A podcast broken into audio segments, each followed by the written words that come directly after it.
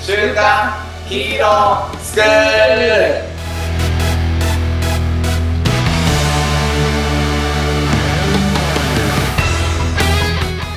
アニメ好き、働かないリーダー育成のマサオンと、よ漫画好き、生き生きした大人たちのセミナー講師、ヤマトンです。よろしくお願いしまろしすくお。願いします。まさん、実はですね、はい。大変なことに気づいてしまいました。なんでしょうか。 11月の月曜日は、はおい。ってやったということを失念しておりました。なるほど1。回分、1回分足りないです。今日はその収録ということでよろしいですかね。そうですね。あの、なるほどマサオンからですね、どうしても話したいアニメがあるという話を聞いたので、ちょうどその話を聞けたらなと思ってるんですけれども、その作品は何でしょうかいや、ちょっとほっとすぎますね、これはね。うん。あのー多分見てる人も多いかなと思うんですけど、じゃあその話をうしていん。きましょうか。ぜひ。タイトルはですね、ソードアートオンラインです。ソードアートオンラインですね。 SAO って言われているやつですね。これ全然あの、僕はわからないので、はい。ちょっとどんなさ話なのかを、あの、聞かせてもらってもいいでしょうか。あわかりました。これね、アニメと映画でちょっと見どころが違うので、うん。あの、映画の方でちょっと映話画のを方で。していきますね。まあ今、僕が話したのは映画の方なんで。うんまあ、。簡単に言うと、あのー VR のゲームの世界に人々が閉じ込められて、うん。その世界で死んだら現実世界でも命を落としてしまうっていう設定のおーアニメでございますと。面白そう。うん。面白いんですよ、これ、ん本当に。まあアニメも面白いんですけど、映画が今やってて、それも本当面白くて、うん。で、えっと、まあ、主人公はキリトっていううん。やつがいるんですけど、あの、こいつがベータ版プレイヤーなんですよね。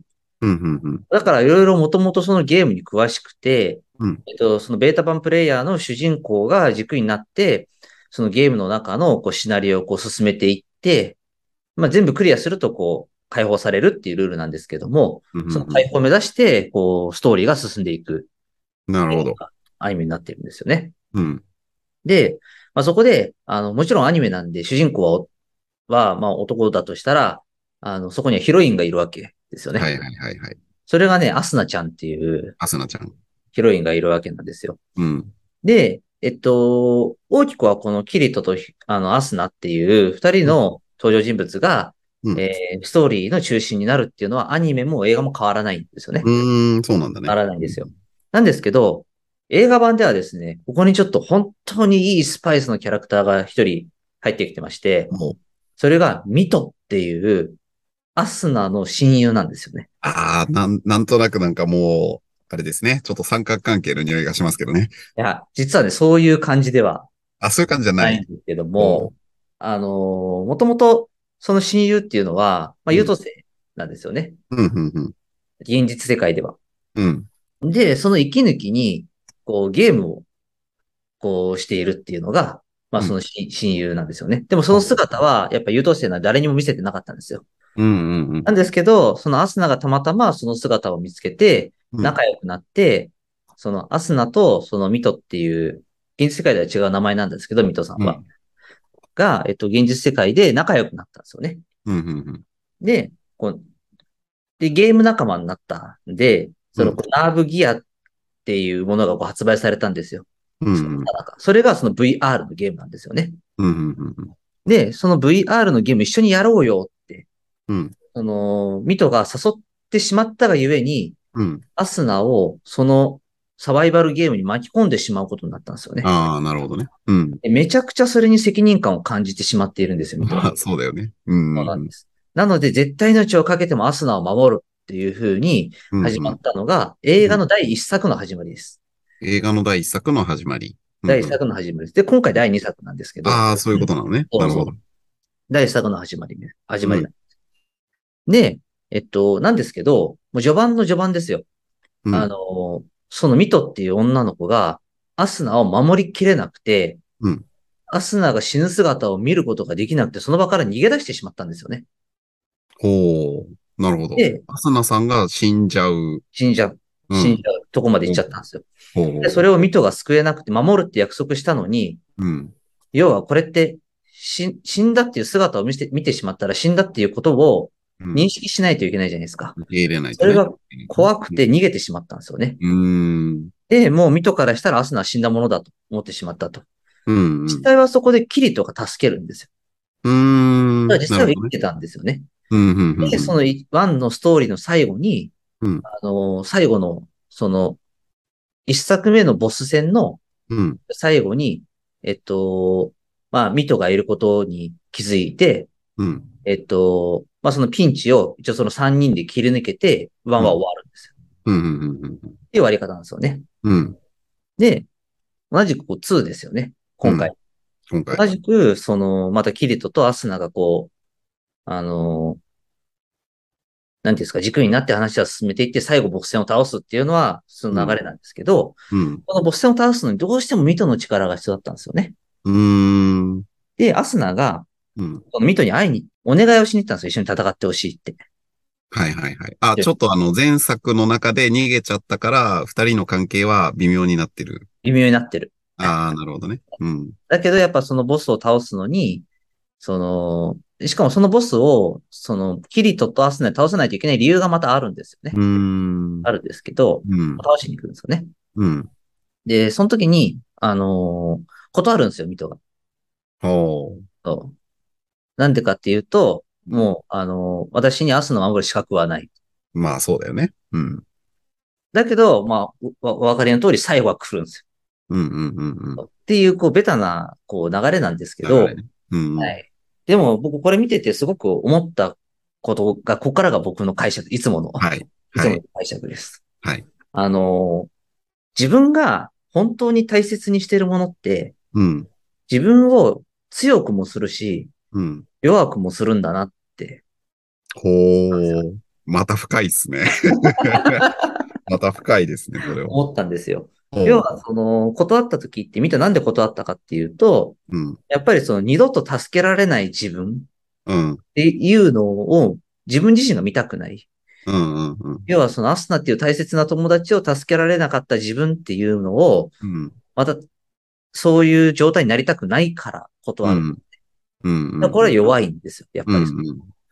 で、だけど、やっぱ本当に大切だから、うん。こう最後は、助けに行くっていう選択を取るんですけど、うんここは強いミトなんですよね。うん。だから本当に大切にしてるものって自分を弱くもするし強くもするなって思って悶々と考えたときに、僕の中にうん。ちょっと出てきた言葉が、うん。その、守りたいと失いたくないは違うんだなって思ったんですよね。ああ、深いですね、また。 守りたいと失いたくないは違う。例えば、うん。僕が、その、不定をかまして、うん。妻に内緒にしてたとしたら、それは失いたくないだと思うんですよね。はいはいはいはい。でも、守りたいだったらそもそもやらない。うんうんうんうん。なんかそういう違いがこの言葉にはあるんじゃないのかなってなるほ思どっ。たんですよね。なるほどですね。っていうのを、こう、ちょっと喋りたくなっちゃったっていう。もうね、Facebook に投稿してたんで、あ、これはと。 これは喋りたいだろうな。第5回撮ってないし、ちょうどいいな と。喋ってもらいましたけどネタバレになっちゃうと申し訳ないですけどね、見て、ね。そうですよね。ちょっと旬なやつなんでねそう。そあうのそう説明にネタバレ注意って書いとくと。そう書いておいてください。はい。うん。こんな感じでございます。なるほど。はい。あれですよね。うん。まあ大切なもの、なんだろうな。マサオンのお話を聞いていて、まあ大切なものとか、まあ今回は、えっ、と、ミトにとってのアスナだったんだけど、まあ自分にとってもこう奥さんだったりとかね、子供たちだったり、は大切なものっていうのがこうあって、はい。で、なんか、その大切な対象に対して、どういうふうに向き合うかっていう、なんだろう、自分自身のその行動によって、それが守りたいなのか、失いたくないとか、はいになるのかなーみたいなことをめっちゃメモしながら考えてました。 あのーなんか、ヤマトのスポーツしてましたっけうーんとね、後発であの、スノーボードをやあ、ってるそっか、スノボーはそうですね。うん。はなんか、スノボーめちゃくちゃやってるじゃないですか。いはいはでい。もクソ下手くそだなって言われたら、ちょっとイラッとしません、もし す。るする。きっかけほんとそれでしたもん。だけど、野球とか特にやってないですよね。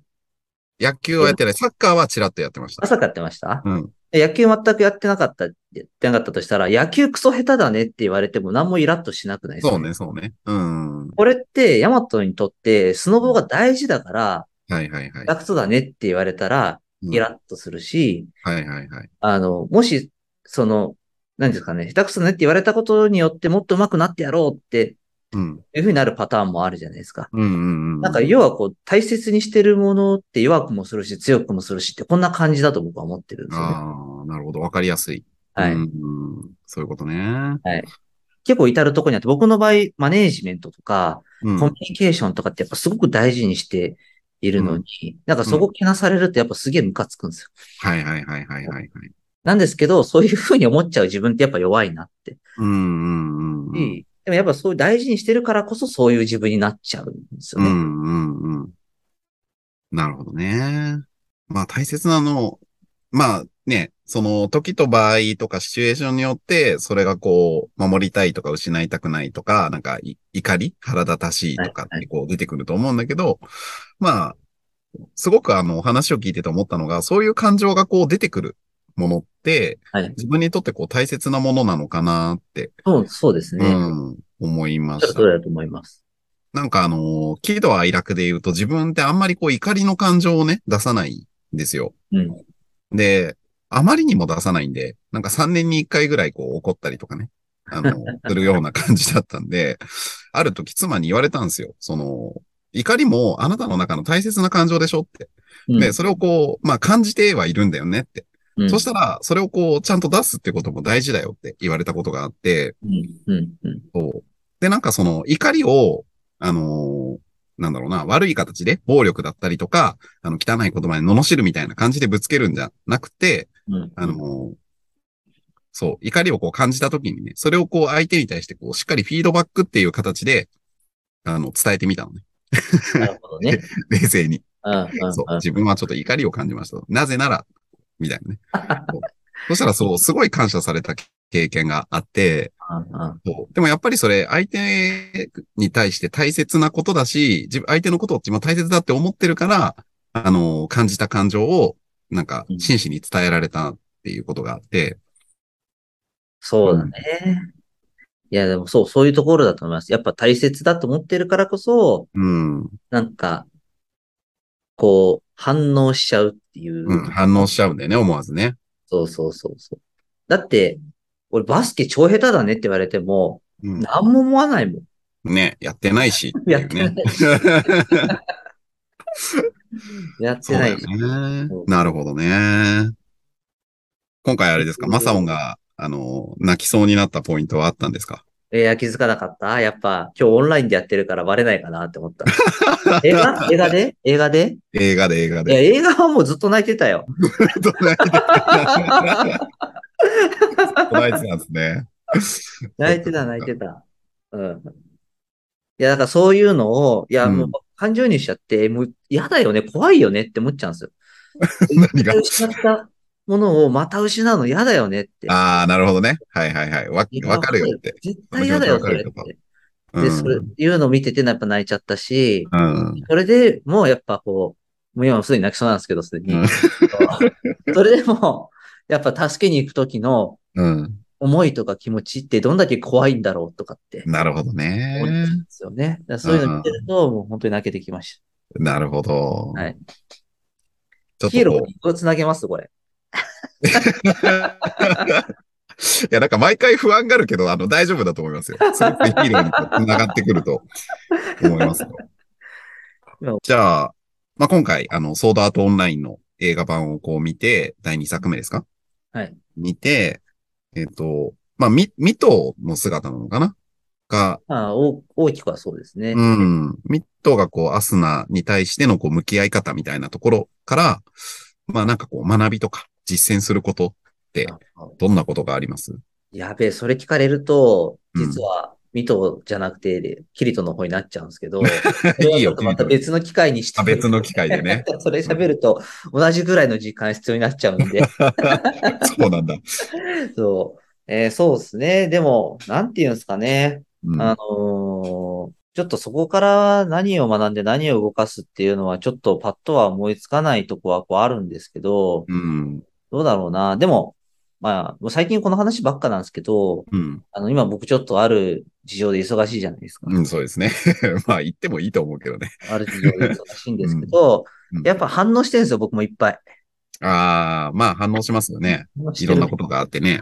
いろんなことがあって。うんで、このき短い期間だけど、それに気づいてうん。成長した部分もあるし、うん。まだまだ反応で止まってるとこもあるんで、うん。そういったところをもっと、なんていうんですかね、あの、ヤマトンがこう言ってくれたように、うん。あの大事にしてるから、こうう、ん。反応してるはずだっていうところを、もうちょっとこう噛み締めて、そうですね。こう向き合っていこうかなって思いうます。ん。はい。そんなところです。ありがとうございます。いいですね。はい。まあ、僕もちょっとタイムリーに今日、奥さんを泣かせてしまったの で、ちょっとあれですね。あの、やっぱり自分がこう、感情が動いた時に、ある意味こう、ちょっとこう、客観視してみる。あの、なぜ感情が動いたのか、なんかこう、大事なことがあるんじゃないか、みたいなところを、ちょっと今日、マサオンの話を聞いて、実践してみようかなと思いました。はい。ありがとうございます。まとめていただきはい。じゃあですね、えっ、と、今日も締めていきましょうか。はい。